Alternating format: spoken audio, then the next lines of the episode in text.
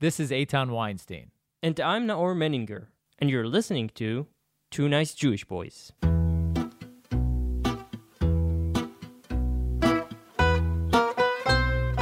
This podcast is made in collaboration with the Jewish Journal. Check them out at jewishjournal.com.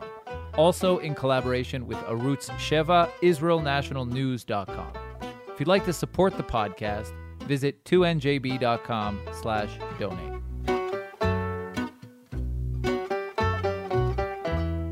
Have always loved a good argument. From the oral teachings to the Talmud, the culture of arguing, making a point and then a counterpoint is deeply rooted within the Jewish tradition.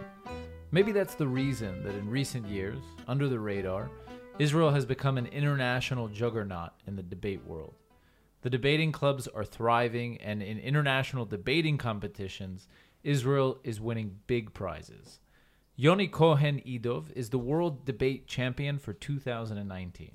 And He's 10. de- and 10. As, as a matter of fact, both, but never mind. As both. What, 2019 and 2010? 2010 for English as a second language, 2019 for World's Masters title. Okay. And uh, you're a debate coach, currently working here in the US and in China? Uh, correct. I coach Team Israel, the national youth team of Israel, Tel Okay. Aviv University, Hebrew University, Bar Ilan University. Uh, and I, I currently coach debate in China and I coach some debate in the United States, correct? Give give us the punchline. Wow. So maybe, you know, we were hoping to have you on the show and maybe you could help Naor be a little bit better at, at debating Uh, because he's yeah. just awful. I today. can never convince him on anything. anything.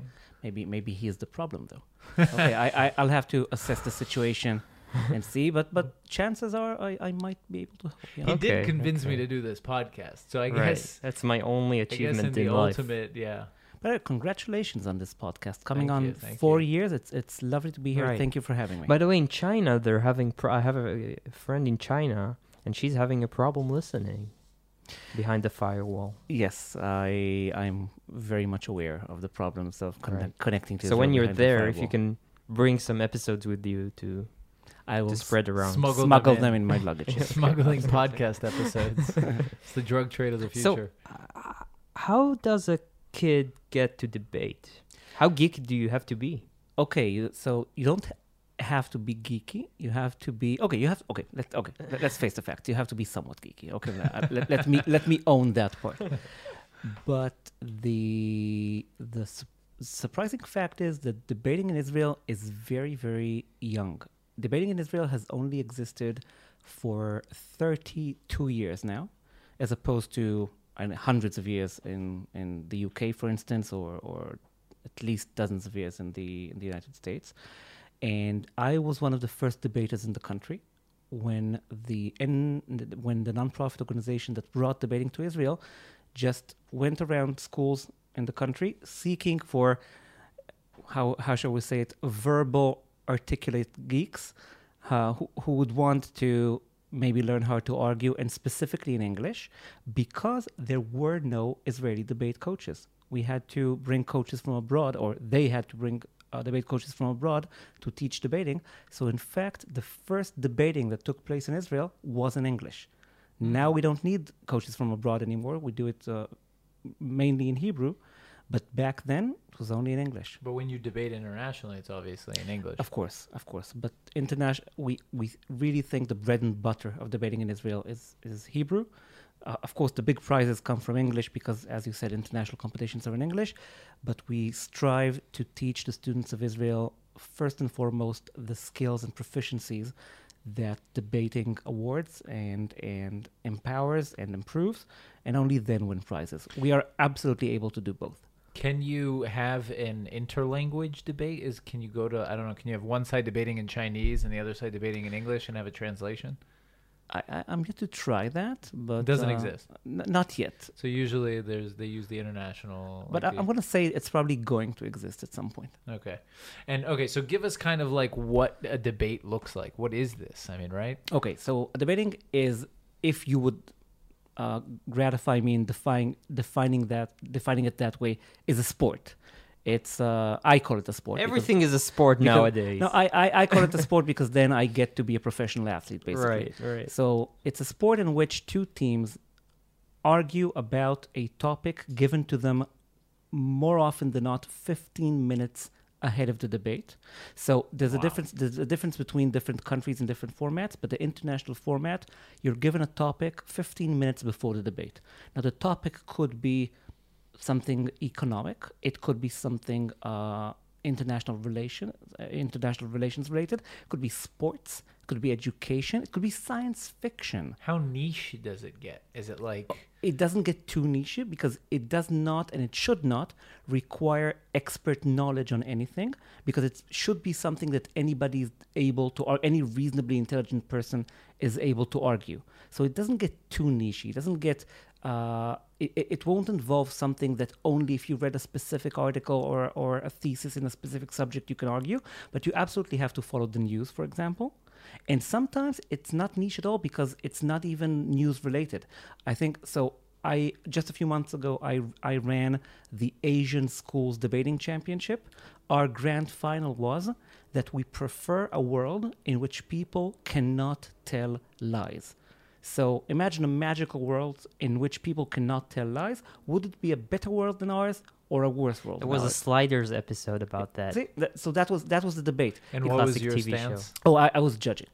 Ah, you I- were I was- judging. yeah. Okay. So so that that was the debate. My favorite, one of my favorite uh, topics of all time, because we uh, absolutely crushed Harvard University on that, was that you should criminalize adultery. That cheating on your partner should be a criminal offense for which you go to jail. Which side Yeah, were okay, you? Okay, so so that's the interesting thing. You get the topic 15 minutes ahead of time, then you draw sides. We drew four. We do we drew pro. We said that adultery should be a criminal offense. Easy. Now, oh, okay. So that's absolutely the harder side to be on because there's a difference between saying something is bad and saying it should be a criminal offense. Yeah, yeah, of And course. we were extremely creative in in debating tell that. us, tell us. Okay, so so I think I think the interesting point was the following. What I said to to Harvard was, look, guys, if I were to strike you in the face, what damage would I incur on you, being f- physically feeble as I am? Maybe a short-term pain to your jaw that would pass in within a few hours, maybe a couple of days. That's it. However, if you're my long-term partner and I cheat on you, the damages are humongous and various. And then I went on three minutes of listing the psychological and professional and emotional and even and even And the physical death rate. damages. And And death? f- for sure, and, and and future damages and present damages and so on and so forth. And, and then I asked a simple question: Explain to me why the former that incurs so little damage is a criminal offense named assault, and the latter, which incurs a hell of a lot more damage, is not a criminal offense. Now, in a debate, if they, you have a limited time to speak, each each speaker has seven minutes to speak. If you cannot engage properly or eh, give a proper answer to the other side's argument within your speaking time, you lose the debate. They could not come back with a proper answer to that within their speaking time. We won the debate.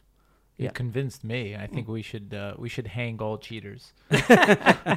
Let's, But what what's the limit of the counter argument? Or c- could it be anything from morals to philosophy to I don't know, or do you have red in the lines? end, you have judges. No. So it should be i- i- in the end you have judges. So for instance, I go around the world judging debate tournaments. That's what that's what I currently do. I, I mean I coach, but I also there's a circuit of I would say a few dozens uh, adjudicators that basically are paid to go around the world judging debate tournaments because they're appreciated as as good professional debate adjudicators, and it should be something that the judges would find persuasive. So yeah, if I'm be- a Mormon and I'm like I cor- I I say I give the religious argument. Yeah, that's it. interesting. So Do you that's judge something. the judges? That's something that, that that's that's an interesting point. So any debate judge is supposed to be a neutral vis-a-vis the topic, meaning they do not have an opinion about the topic itself, they shouldn't have an opinion, or they should remove their they should opinion. they should absolutely ignore their own personal Ah, opinion okay. about the topic. So for the time being, they do not have an opinion about the topic, and they judge everything else from the point of view of a reasonable, in- intelligent voter in a liberal democracy. So you could argue something against liberal democracy's values, but the starting point for me as a debating adjudicator is I judge it from the point of view of a reasonable voter in a democracy. So it's going to be very hard to debate, like I don't know, uh, in favor of autocracy.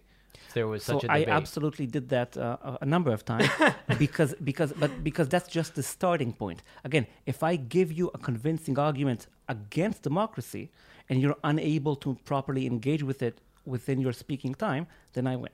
and also my whole worldview crumbles. Uh, it's so like- so that that's actually a fair point. A lot of people say so basically isn't isn't that even even some people say immoral to argue against your own worldviews. And I say quite the contrary, because A, this is a game that's supposed to empower and improve your skills of of like cognitive skills and rhetorical skills, of course, but also the values of listening to one another and dialogue and tolerance and mutual understanding. But also, if you don't challenge your worldview, then what is it worth really? A mm-hmm. worldview is only as good and only as strong as it sustains the challenges you pose to it. If you don't ever challenge your worldview, then I would say your worldview doesn't hold much water. So in that vein, would you be willing to debate any Abs- side? no, no, absolutely not. This, Okay. Some things are undebatable. Okay. You will never. I, I- don't even want to go to examples. You will never get debate topics that any reasonable person would find absolutely atrocious. You will. You will not get it. But politics. But politics is fair game, of course. So I would I be would I be willing to debate something against my own political view? Of course, I, I have many times. N- nobody will like debate. pro BDS. Would you? So so that that's a that's a an It's interesting, interesting, like, that's an what the- interesting question because I have been involved in uh, the campaign against uh, BDS for the past few years. I've been working with uh, a few Israeli factors, shall we say? You think reason can help in the battle against BDS? I think you cannot reasonably convince a BDS activist, but you can absolutely reasonably convince a student who had been previously convinced by the BDS. Yes, okay. which is what we're working on, or should I say, um, someone is working on, because I'm not allowed to say that I'm working on it.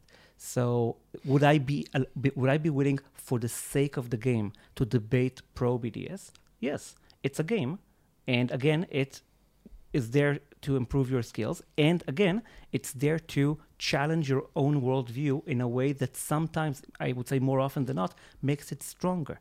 And again, if you're afraid to challenge your own worldview, then maybe your worldview isn't worth holding. Let's sidetrack for a second. For sure. About so give us like the best argument against BDS. Against BDS? Yeah. oh, there are many good arguments uh, about. So, more interestingly, give us The the, pro? best the best no, no, argument look, for. look I, I'm, I'm, I'm sorry. I'm not gonna fall into that trap. I'm not gonna give you, I'm not gonna give you a pro BDS argument, but uh, an argument against BDS. That we uh, like- haven't heard.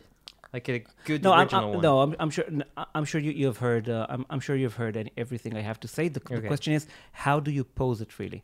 Because, for for instance, look, a lot of people when faced with uh, again not BDS activists, but people who subscribe to BDS. So what they say, for instance, is the many good sides of Israel. What they they they iterate the many good things Israel has to offer from uh, minority rights and gay rights and technology and so on and so forth. This is unhelpful because, and many people think that's the right answer or that's the good argument. That- No, it's not helpful because you say, oh, do you know we have gay rights and women's rights and minority rights and we're a startup nation, so on and so forth. The immediate question is, okay, so why does a country that has all that go around doing uh, allegedly atrocious things to, to other people? So that's unhelpful. I think it's much more helpful to a. So I, I would give you, you you want something original that you haven't heard. I'll I'll tell you that before giving you the the actual argument. Do you know what's the first thing you're supposed to do when you encounter? I would say somebody that subscribes to BDS, but in on any topic, somebody that disagrees with you very strongly, and you want to convince them of, of your view. What's the first thing you do? Absolutely, almost always.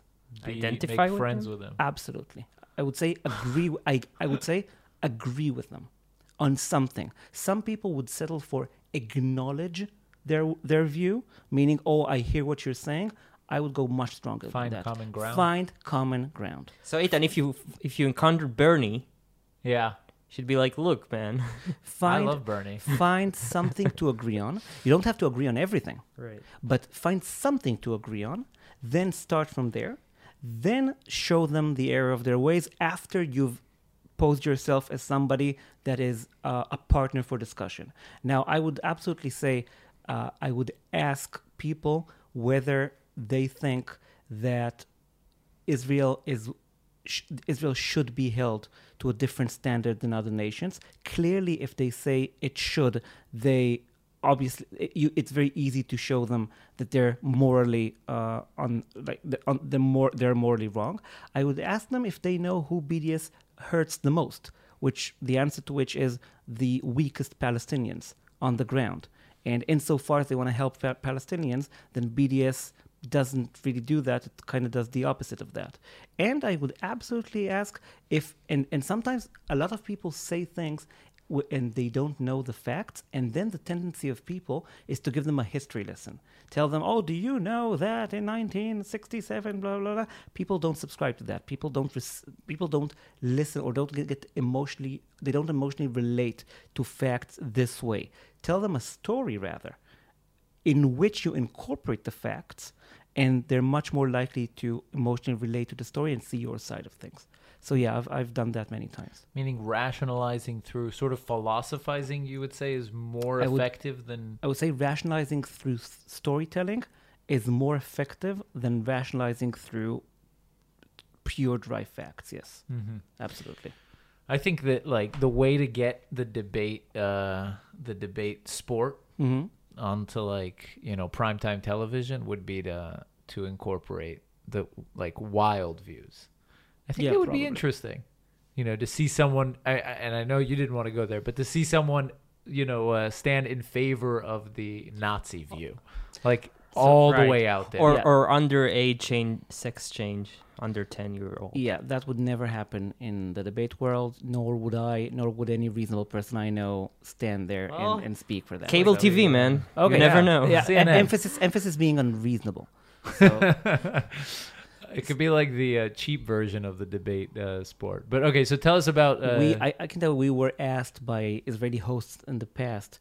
I think now nowadays when we've won so many international prizes and people are so much more aware of debating in Israel, it's much easier. But in the early days when debating was unheard of, and we wanted to spread the world wor- word around, we were asked by Israeli TV hosts to physically fight as part of the debate, and we said no, we're not going to do that. So no, yeah. physically fight, no. But why? Okay, so let me ask you why? Why is it that there are certain clear limits to you?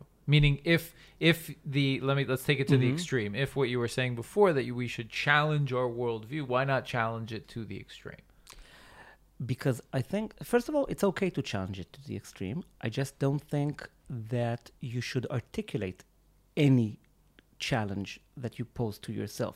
I think it's okay to think about these things and, and hopefully you would reach the right conclusion.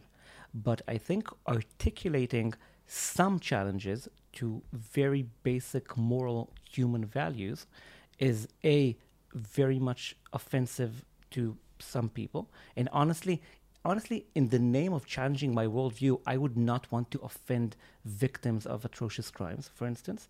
But also, some pe- some things are better left unsaid mm-hmm. because it just might give some people the wrong idea. Because for you and me, so it's it's clear that if I stand on the stage to get, uh, tomorrow and I debate something, it's clear that I'm playing a game, and it's clear that I'm there in the name of intellect and in the name of improving skills and in the name of, of discussion and tolerance and so on and so forth.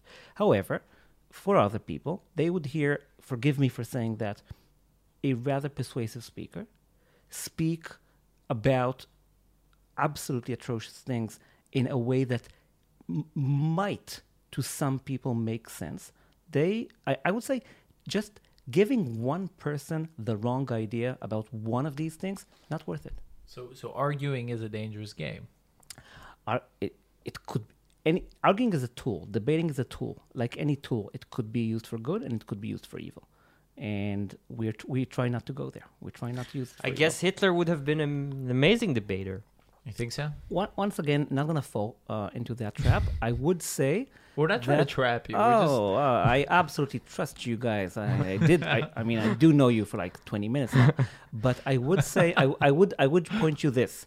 There's an abs- there's absolutely a difference between a good speaker and a good debater. People who give really good speeches are not necessarily good debaters because debating is about not just speaking persuasively, but also engaging in real time with the other side.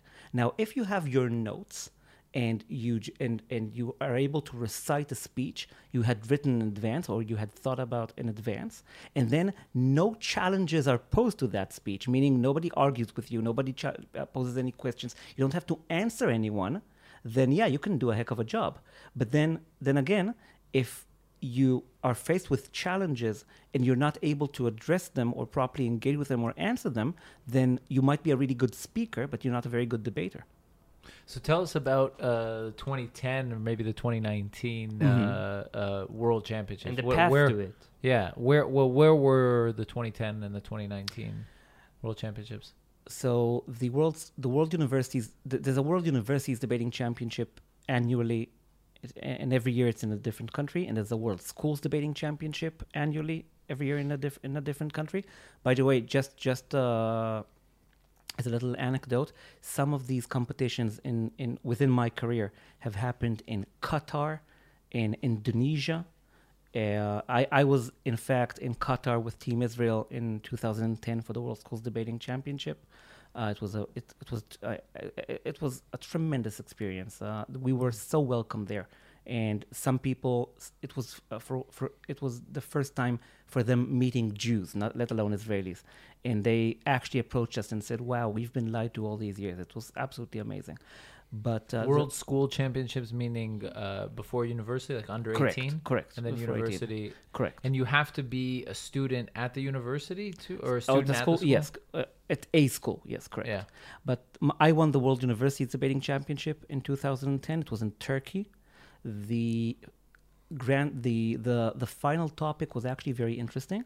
It was about whether we should ban any positive portrayal of convicted war criminals. So, as per your question earlier, I was I was I, I drew proposition, meaning I was for banning any positive portrayal of convicted war criminals. But if I had been on the opposition, then I had had to argue that we should allow positive portrayal of Hitler, for example. Not not necessarily support that positive portrayal, but allow it. But we were for banning it. And once again, we were very creative. We were able to equate p- positive portrayal of war criminals to active incitement and prove that positive portrayal of war criminals might lead to active violence. And we won the debate. In What do you actually believe in that on that topic?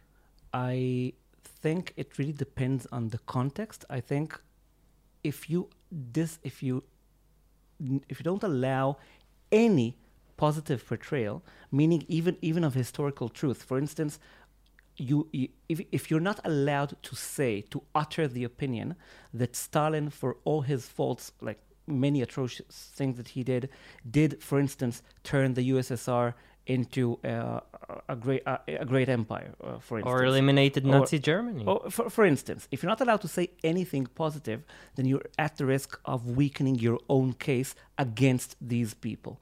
Because clearly, people can see that you're not being reasonable and you're denying some truths. And I think the harm of it is greater than the benefit.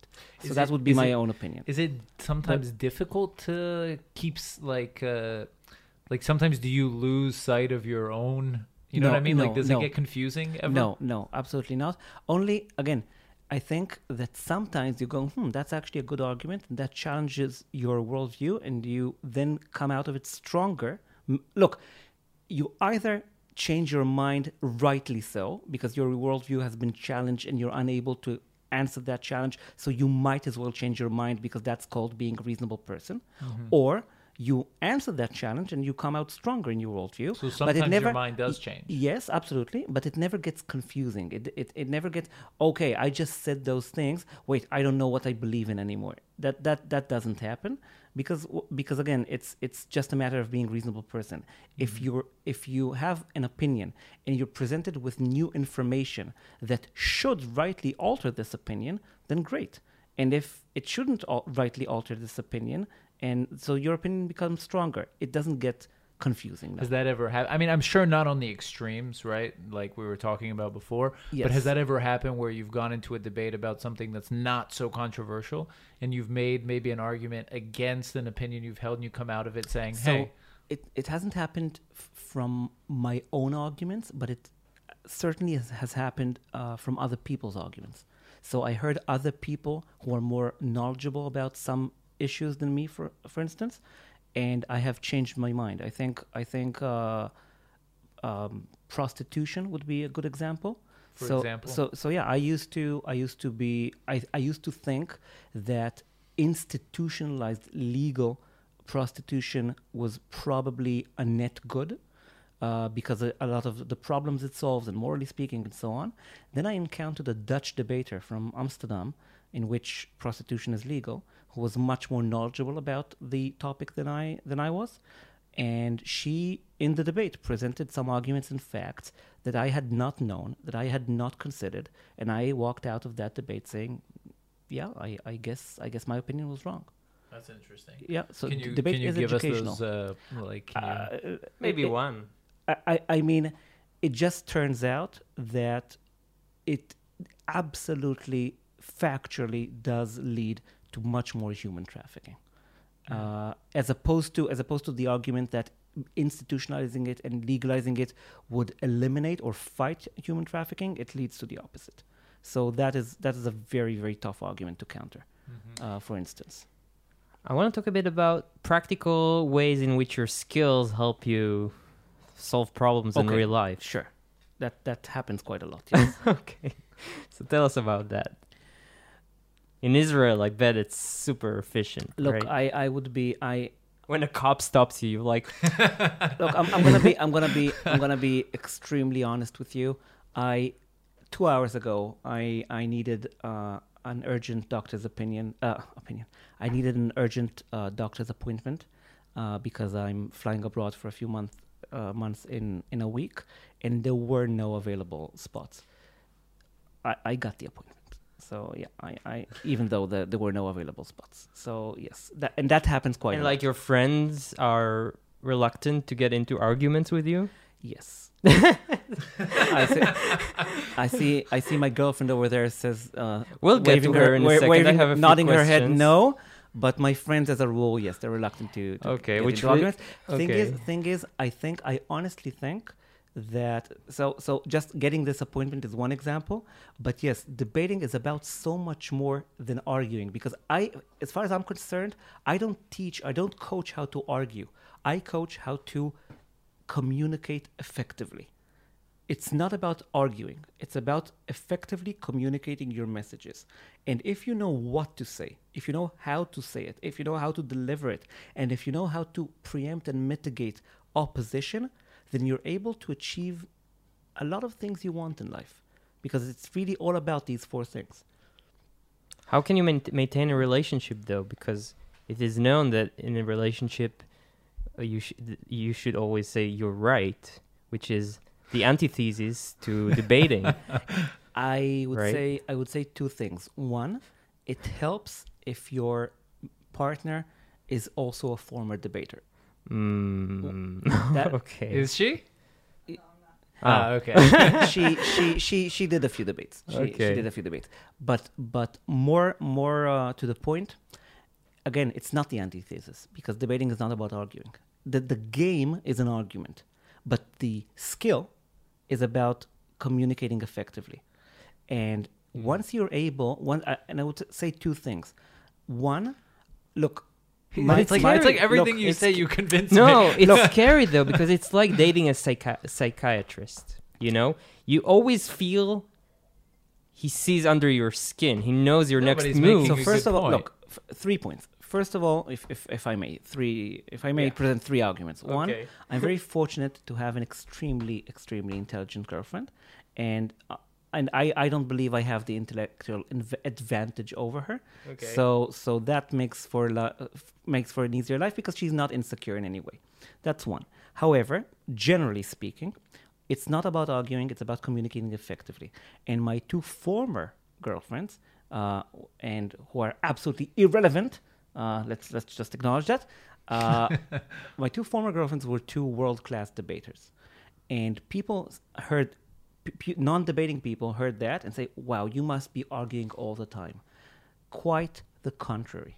Because we know how to communicate effectively, we could avoid many misunderstandings and I would say unnecessary conflicts that many couples fall into. And lastly, and this is hugely important, debating makes you more self critical.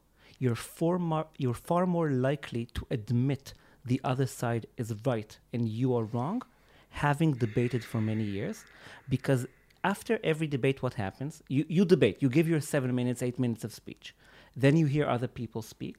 And then a different person says, okay, you lose because you did not reply to this, this, and this. This and this arguments were not convincing. This was completely off topic.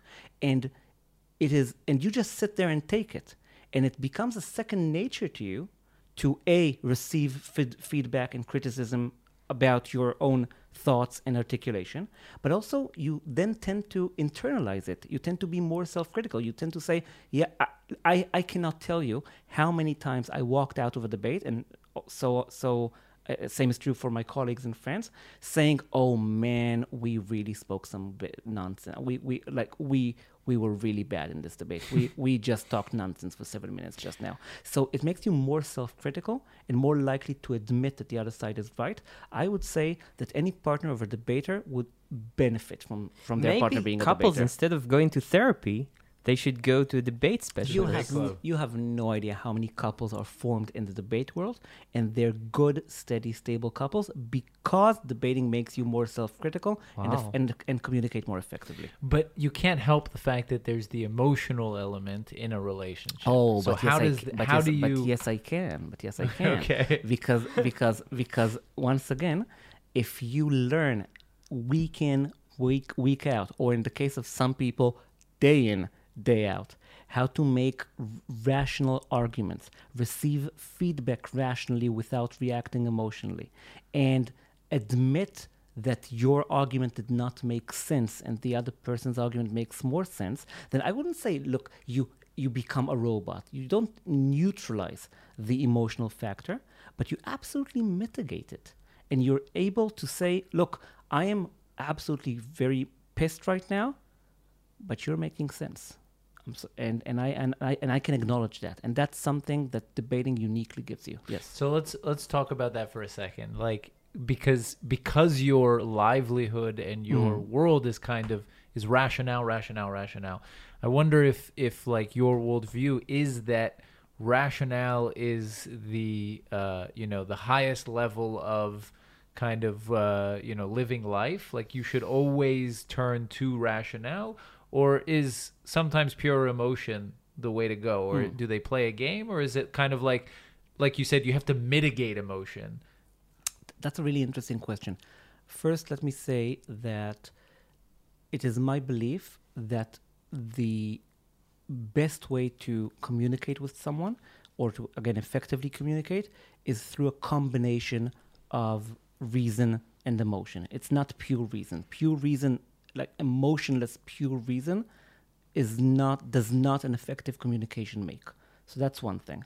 However, when you when it's time to make a decision, I would absolutely say you shouldn't neutralize your emotion, but more often than not, you should listen to the rational your rational side more. Yes, I would absolutely say that. I think that just leads to better decisions in life. So tell us a bit about 2019. Where was 2019? Where did it take place, and how did it go down? So 2010 was in Turkey. That back then I was an active debater for Tel Aviv University. Tel Aviv, uh, 2019 was when I won the world's masters title. So that's for veteran debaters. That's a side competition for veteran debaters who are no longer active debaters, but who would still like to win some things. So it's actually kind of a humorous competition. It's a debate competition uh, for any intent of purpose and purpose, but it's uh, more humorous topics. So, for instance, the final was whether debating does more good than bad or the other way around. I was opposing. I said that debating does more good than bad, actually, which is not which is the less funny side to be on. Yeah. But yeah, we were we were able to to be funny about it because I think my main argument was that if debating does more good than bad, because if we didn't have debating, then all the douchebaggery of debaters would be unleashed onto unsuspecting people that are not debaters, and that would be Society would collapse. exactly, exactly. No, that that would that would be a, a moral atrocity. So it's like a uh, valve to like its, yes, absolutely. channel. So that that was our main argument. Yeah. Okay, but let's get to the real issue here. Why we brought you here? For sure. For some tips. I'll tell you my biggest problem when when debating slash arguing with with people, um, usually from the left side of the spectrum. hmm Um, usually it gets to the point where they their arguments are ad hominem. That's how you say it in English. Mhm. Uh, arguments. So, uh, what do you do to prevent that? And once it happens, they like, like, when they call you a fascist or uh, n- not emotion, like you have no compassion and stuff like that, that is from the world of emotions. What what do you do then? Give me an argument. S- Tell me something. Uh, In that, in Eitan, help us out here. You want me to give you a controversial one? No, Or, uh, uh, give me a real life example. Um, Okay, I'll give you an life an example. I think this is. Uh, I uh, it, it was on. It was on. I mean, it wasn't. This the is one also with the not email good. s- from the this is- email we got What is that? about the poor, about helping, about uh, okay, yeah. Go, What? go ah, helping the poor. Right. I don't remember what the context was. I, I know that there was an Ah, but- argument, but, okay. this isn't a good example because it's on social media, which isn't a good platform to Fair- really. fair enough. No, no, I uh, but I have one. The one Okay. we about you said about uh, health insurance in in America, Mm. right? Should you get should should is is the American health system good or bad? Okay, that, that, that question requires some knowledge and, and some facts. But look, whatever you tell me, if you if you if you bring me an ad hominem argument, Mm-hmm. what I'm going to do is once again, first I'm going to agree with you on something.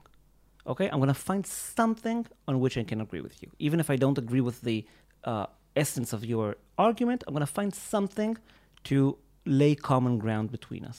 That's the first thing I'm going to do. Then I'm, I'm sorry, is the ad hominem against me or against yeah against Okay. me in the argument. then I will say this. Look, I first I agree. Look, uh, no. First, let me say I absolutely agree with you that X and Y. Uh huh. This is not something that is controversial between us, Mm-hmm. and and I think you're right. I think you're right. Notice how I'm I how I use personal language and saying I think you are right. I'm not. I, I I don't think your opinion is right. I don't think your view is right. I think you Nao is right. That's Mhm. very psychologically effective. Secondly, I don't believe I am a fascist or whatever you call whatever you would call me, but I- would ask you to do something that's rather dif- difficult, which, but I think can be done.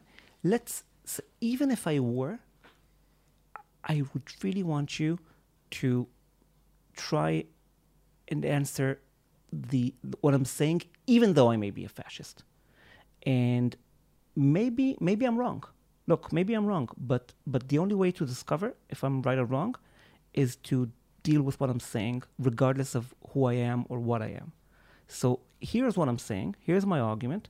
Forget just for one second whether I'm a fascist or not a fascist. Just answer me that. Okay, Okay. that's nice. And I would say from there, now, Mhm. now let, notice a few things. One, in I, I, I, again, I'm not selling a magic potion. This does not work 100% of the time in 100% of the situation. This is not snake oil. However, I just increased the likelihood of A, you not seeing me as the enemy. I, I didn't, I didn't, it's not 100%. Mm-hmm. But I increased the likelihood of you not seeing me as the enemy. I increased the likelihood of you engaging with me. I increased the likelihood of you listening to me. and I, I decreased the tension between us, and I increased the likelihood of you focusing on the argument rather than, rather than on the person. Lastly, and this is crucial, now the burden of proof is on you. Meaning, look who has, after what I've done just now, look who has to do the explaining. Mm-hmm. It's you, it's not me. I see.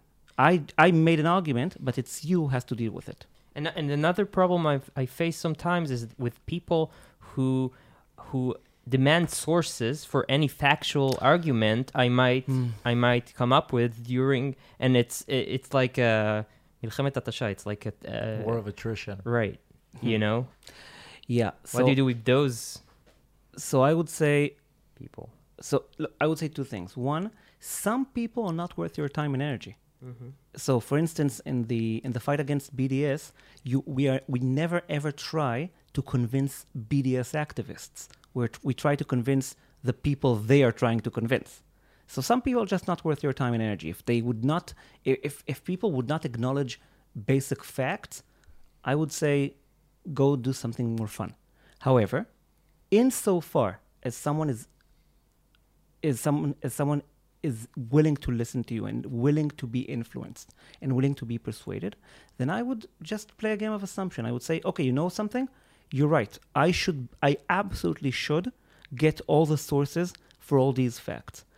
I don't have my phone on me right now. It would take time to Google. I don't want to disrupt the conversation. Let's just assume for just one second that these facts are correct. I'm going to tell you something. After this conversation, I'm going to Google all of it. And if anything is incorrect, I am going to have the honor and the guts to come to you and say I was wrong. But for now, just for the sake of the discussion, let's assume these facts are correct. Tell me where you stand on this. For instance. I Okay. think- Check. yeah. Yeah. The people that we talk to probably would laugh. I mean, a lot of people, right, would la- would would say, "Well, then I'll assume that my facts are correct." Okay. right and then and then you don't have so which brings me kind of to my to my next question which is i so there's a difference between and like you mentioned with the bds right when you're you are both trying to convince mm-hmm. the a, a third party right Can I, I'm sorry. Can yeah, I just sorry. answer what you what you said? Yeah, yeah. This this really strikes a, a chord with me. If they laugh and they said, "Let's assume my facts are correct," sure, because I think Yeah. the the most the more important thing is, given the validity or invalidity of the facts, where do you stand? Mm-hmm. Now, let's say your facts are correct. Okay, then here is where I stand. yeah Now, for the sake of discussion, let's assume my facts are correct. Tell me where you stand. Now let's find out the facts. Yeah. But let's agree that whoever whoever has the correct facts, then the stance is is like yeah. No, I think okay. it's a it's a great argument. It's a great point also, and it's true. But I just think that a lot of the people that get engaged in these kind of arguments aren't, like you said, interested and probably aren't worth the time and effort. try agreeing with them first on something. Yeah. So I what I'm wondering though is Yeah. that is that some a lot of the times you you're I mean the the, the dynamic of a debate Mhm. and the dynamic that you're describing with BDS is where you're trying to you're both presenting your arguments to a third party and the third party judges, right? Mhm. It's someone who might be convinced by BDS and now they can switch sides or the judges at a debate. Yes. But is there's there's something very different about the dynamic when you are actually if you were actually have to convince the, The other, other side, side. the other debate team. Is that I mean is it, what's the difference in the dynamic there and That that's a really great question. The, I I am known to be a very aggressive and a very sarcastic debater. So I often I wouldn't say ridicule, but I I uh, I have good fun with uh, with the other side trying to convince the judges. So, for instance, I would often show how flawed the arguments of the other side uh, are. I would often uh, take their logic not to the absurd, but stretch their logic in a way that shows that their logic is is is invalid. And basically, I I would yeah I would I would very I would be very playful with them, trying to convince the other person. I would do the exact opposite. As I said, I would first agree with something they said. I would be extremely respectful. I would acknowledge, actively acknowledge, that I might be in the wrong and I would I'm gonna say that so that they know that I'm leaving room for doubt here and that I'm a partner for conversation. I am going to use, as I as I uh, mentioned earlier, personal la- personal language positively, and impersonal language negatively. Meaning anything negative I'm going to say to you, I'm not going to say the word you. I'm not going to say the word wrong. I'm not going to. You Yeah. you will never catch me saying you're wrong. You will maybe I might say, look, Eitan, I think you personally are right about this and this and this. I think you are making an excellent point. I think the information on which you base your opinion might be flawed. We should check that. I think maybe the the base assumption uh, that your view is based on, maybe that could be changed. You will never hear me say you're wrong. You are right. Uh, the base assumption of your of your view might be something that we should consider. I feel like we owe owe you some money. this was good, but Uh, I I, I have a really okay. I think that I think that this is uh, extremely relevant to Mhm. to Israeli society Yeah. because for a long time I've been uh, asking myself why in the world there isn't and there's been I think I think the last one was between what Oh, Bi- yeah. Bibi and Ah. the Oh, Big yeah, debate. and, uh, yeah. Rabin No, Uh, not Bibi and Rabin, and Peres. Peres. 96. Um, in 96. Why isn't there a culture? Because there is a culture of arguing, as we pointed out, and obviously we are extremely good at it. Why isn't there a culture of political debating in Israel? Excellent question. So for the last, excluding the last two elections that happened in a row, let's let's treat that as one. I for the last four elections, I've been trying to set up a debate between the candidates. I can tell you for a fact that every single candidate said yes, with one exception. Can you guess the exception? Bibi. Yes, because of what happened in 1999. In 1996, uh, Netanyahu and Peres debated for the last real debate that took place in Israeli politics. Netanyahu came out of nowhere to crush Peres in the debate and won the election on the hair. And then in 1999, there was another debate. There were three candidates Netanyahu, Mordechai, and Barak. Netanyahu and Mordechai showed up for the debate. Ehud Barak said, Yeah, I'm not coming. Ehud Barak won the election, thus cre- establishing that whoever has something to lose, whoever is leading in the polls, I'm sorry, let, let me let me rephrase. Whoever whoever is leading in the polls only has something to lose by taking part in the debate.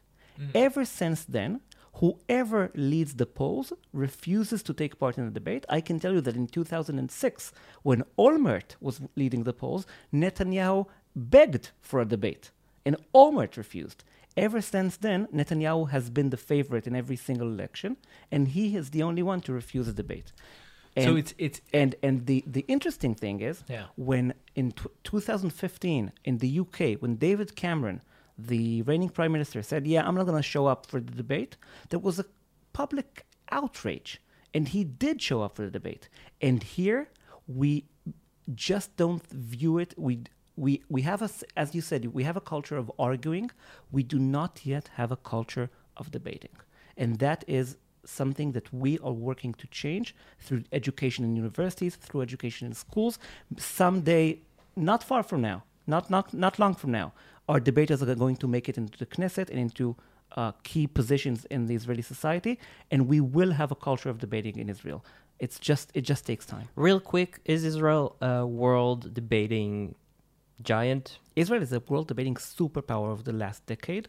We, t- ten years ago, we were not much to begin to to begin with. Now, Israel and specifically, I would say Tel Aviv University is considered one of the strongest countries in the world, and, and specifically one of the strongest debating clubs in the world. All the best judges, all the best debaters, European champions, world champions, chief adjudicators of world championships and European championships, they all come from Israel and I say I I'm, I'm gonna say we did something that is now being learned all around the world. The reason I'm in China right now is that they want to learn what did we do in Israel that that that we- we did so right. That's interesting. So, uh, uh, do we have time for another question? Yeah. Okay.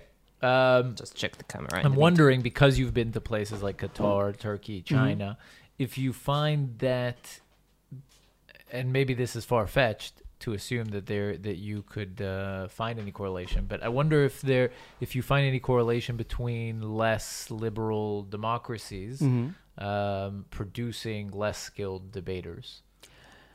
Hmm.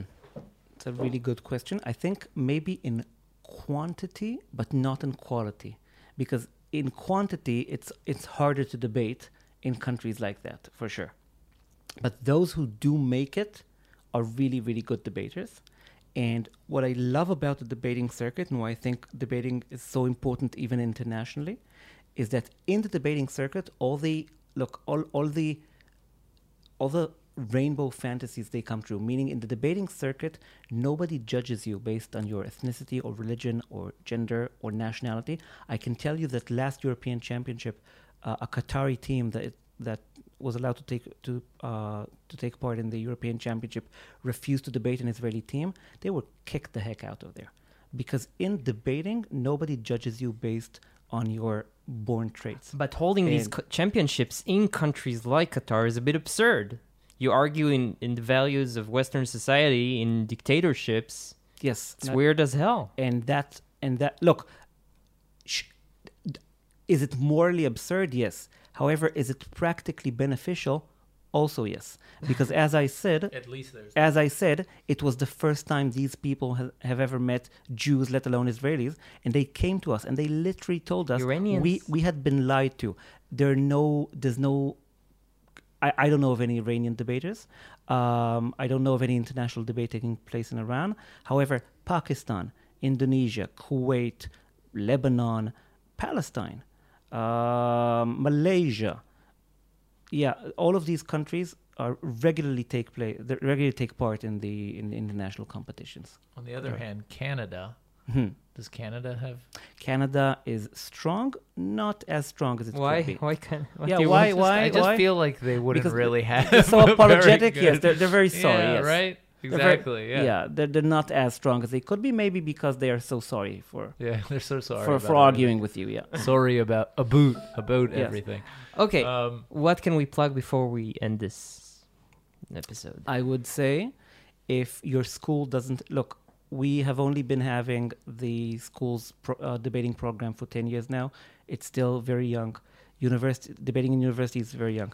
I would say this: if your school doesn't have a debating program, then let's try to have a debating program in, your school. If you go to a university and you don't know if you, that your university has a debating uh, society, it does. Go there and debate. If you think it could benefit you as an individual, even as an adult, just give us a call. Anybody and everybody can benefit from debating, wh- and of course individually, but also on the societal level. This is something that is hopefully going to one day change the face of Israel for the better. And we can do this. We're working on it, and we're happy to help you wherever you are if you want to partake in it. How too. can people contact you? Uh, I mean, if you just Google Yoni Cohenidov, you will reach me, but also cohenidov.com.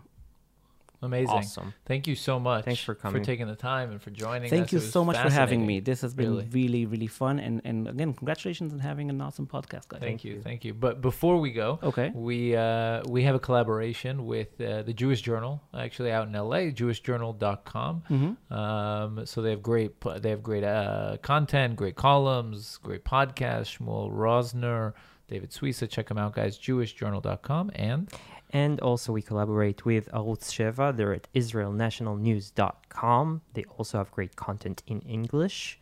So go to israelnationalnews.com and their Facebook page and check them out. And we accept donations. Mm-hmm. So please go to 2njb.com slash donate and help us out because we do this on our free time. And that is it. Thank, you, so again. much. Thank, you so much for having me. Bye, guys. Bye.